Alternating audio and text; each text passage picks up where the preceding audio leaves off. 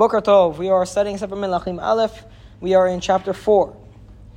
In the previous chapter, Shlomo goes to uh, Givon and he brings a bunch of korbanot.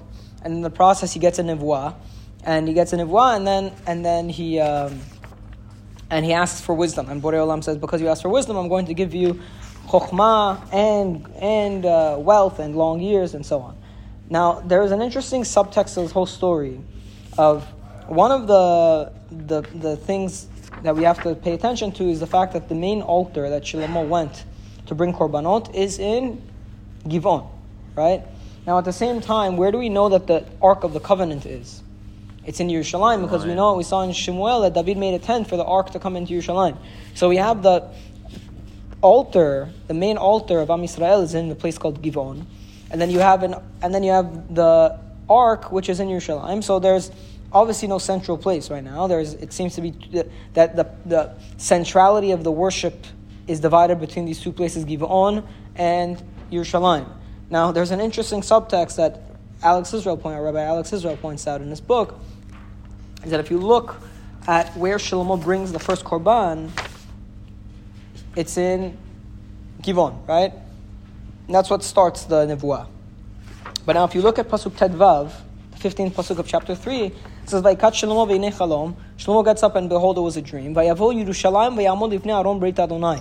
He comes to Yerushalayim and he stands before the Aron of God. Vayal olot vayas shalamim, and then there he brings olot and shalamim.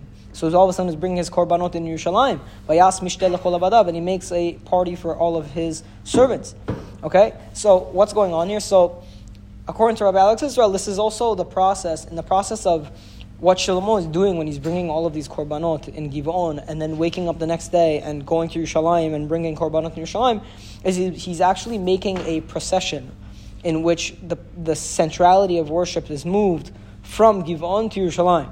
Because in the coming chapters, we're going to see A, that Shlomo's power becomes very established, that his kingdom becomes very established, but B, he makes all of his focus on making Yerushalayim the central place and building the Beit HaMikdash. Okay? So, Rabbi Alex Israel sees here like a process of shifting the focus from Givon to Yerushalayim. I think that's a very, very interesting uh, detail. Uh, you noticed that. I didn't notice that, but it's very interesting. Um, yeah, and then we'll now, and then we go. We got to the story of the two women who came to Shlomo saying that you know we were both fighting over one kid. Shlomo was in very intelligently was able to create a scheme in which he was able to unveil which of the women was jealous and which of the women had a feeling for the child and was able to tell the jealous woman is the one who lost because the one who is jealous is typically very happy to see the other person lose. So by telling that the person was jealous, he's able to tell, oh, this is actually not the mother because she's clearly displaying jealousy.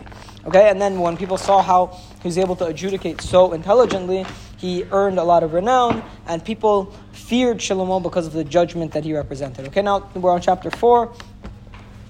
This chapter is more of like a, it's more of like a summary of Shlomo's court, and the whole purpose, as we've seen many times when the king's court is summarized, it's to show that we are reaching like the apex of his power, that Shlomo has really strongly taken control over the kingship, and for that reason, we're going to go through the list of the people that are involved in his court. Shlomo was king over all of Israel.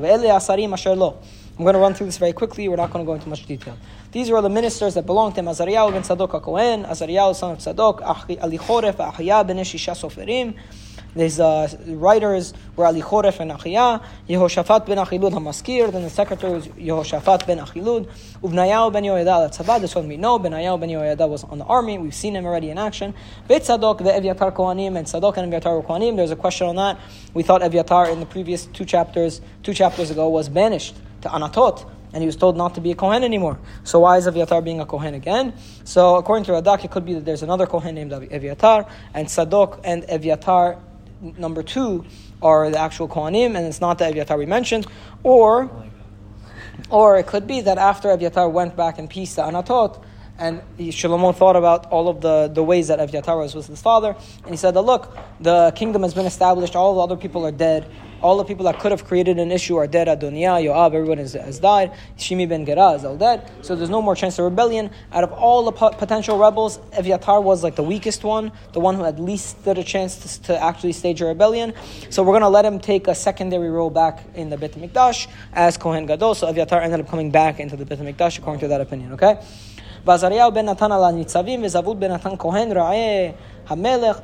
And then there's Azariah, son of Natan, on the standing. I don't know what that means. Um, maybe it's on the 12, eh, on the 12 people who were in charge of collecting taxes for the king or something like that. Yeah, that's what I saw in the commentary. Zavud ben Atan Kohen Melech, and then Zavud ben Atan was a Kohen, probably means like a minister of some sort and he was a friend of the king. Achishar alabayit, Achishar was in charge of the house. I guess that's like I don't know, butler. Adoniram ben Abda Lamas, and Adoniram, son of Abda, was on the taxes. Now, taxes are actually going to become a huge issue in, in, in reign, okay? Because in two, two times, we're going to see that Shlomo is very, very into taxing people. One is because Shlomo, we're going to see, is going to have a huge bureaucracy, a very, very fat government with a law that takes a lot of wealth and enjoys the bounty of the land and takes very high salaries right? That's going to be part of uh, Shlomo's potential. One of the negatives we see in Shlomo is that he sustains a very, very large governmental bureaucracy that requires a lot of taxes. And two, two, the other issue we're going to see is that in making the Beit HaMikdash, he's also going to demand a lot of taxation from the people to the extent that you, the language of the text is also is almost going to look like the slavery in Egypt. It's actually it's a very interesting comparison. Okay, but it's. Uh, not unimportant that Shlomo is a big taxer. I think it's going to be one of his fatal flaws. Okay, Pasuk Zayin. Shlomo had twelve. Uh, representatives over all of Israel. Maybe these are the ones that we said Azariah ben Natan was in charge of. Okay, he had 12 representatives that were throughout all of Israel. And they were in charge of making sure the king had enough money to sustain him and his court and his house. And each representative, each of the 12, would fund the king for a month. Now, how it worked is each representative took a specific territory, comprising the 12 territories of Bnei Israel, of their, of their tribal lands, and each person would collect taxes from that specific territory to fund the king for one month out of the year. Right? So they would fund every, every tribe had the duty, let's say Reuven would take Monday, uh, would, take, uh, would take June you know, and then uh, Shimon would take. So they would get taxed once a year. They would get, apparently they get taxed once a year for that month in which they were um, required, okay, and that were responsible. So who are these twelve people who were collecting the taxes from the people? Ben Hur Bahar Ephraim, son of Hur Bahar Ephraim. Why goes by his, his father's name? According to Radak, is because some of these people they were more known just by their family. It's like, oh, in Bache Levi, like you say. Sometimes people are very known by their family. So it said, Radak says a lot of these people were just famous for their family. So Ben Kur in the mountain of Ephraim, Ben Deker Ben Makatz, Usha'alvim, Uvet Shamesh, Ve'elon Bet Hanan. Uh, so Ben Deker was in those places, Shalavim, Bet Shemesh, Elon, I don't know if that's the same locations of today. Shalavim is a small city near Modi'in. And today, I'm saying, and Beit Shemesh is to the west of Yerushalayim, of course. Ve'elon Beit Hanan, I don't know where it is. Ben Chesed Ba'rubot Lo Socho V'chol Eretz Hefer. Ben Chesed was in the Arubot territory. He had Socho in the land of Hefer. I don't know where that is. Ben Abinadav Kol Nafat Doar Tafat Bat Shlomo Haitalo Leisha. Then there was a son of Abinadav. Can you translate this pasuk? I don't know what it's. Called Nafat Doar was in the area of Nafat Doar. And Tafat Bat Shlomo, Shlomo had a daughter named Tafat apparently. That was, we're in Pasuk Yud Aleph, 11. I know it, you said it right. It Shlomo had a daughter that married this guy. I just don't know why we're pointing out that.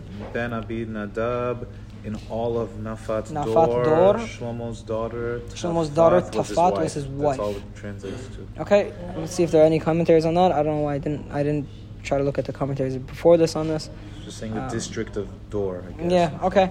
בענה בן החילוד תענך ומגידו וכל בית שאן אשר אצל צרתנה מתחת לישראל מבית שאן עד אבל מחולה עד מעבר ליוקמעם. Then בענה son of Achilud was from Ta'anach and Megiddo and all of Bet She'an, these areas are in the north of Israel. At least Bet Shean is in the north of Israel. It's uh, pretty close to the Kinneret, actually. You could pass through Bet Shean on your way to the Kinneret. Um, מתחת לישראל, מבית שאן עד אבל מחולה, עד מעבר ליוקנעם, okay, I don't know What these areas are. Pasuk Gimel, Ben Gever, Ben Amot Gilad. Ben Gever was in the heights of Gilad. Now Gilad is in the eastern part of the Jordan River. Loch Chavot Yair Ben Menashe, which makes sense because Menashe was uh, Reuven, Gad, and Menashe was one of the tribes on the eastern side of the Jordan River. Asher Gilad Lo Chevel Argov, he had the portion of Argov, the strip of Argov. Asher Babashan, Shishim Arim Gedolot, Choma Uvriach Nehoshet, and that the Chevel of Argov, the strip of Argov, had 60 big cities that were all in that area. Uh, so obviously he was in charge of collecting taxes from them. Achinadav ben Ido Machanaima. Achinadav son of Ido was from Machanaima. Achimaat ben Naphtali. He was in Naphtali. Achimaat. Gamhu lakachet basemat bat Shlomo He also took Basemat, the daughter of Shlomo, as a, as a wife. It's interesting actually that the people in charge of collecting the taxes became family members of the king. Is there like a conflict of interest there or some, in some way?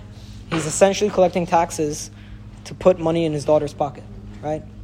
So maybe there's a, some nepotism or conflict of interest that the text is trying to show us by saying that these people married into Shlomo's family. Ba'ana ben Chushai be'asher uv'alot, Yehoshaphat ben Puroch be'Isachar, Shimi ben Elah be'Binyamin. You could start.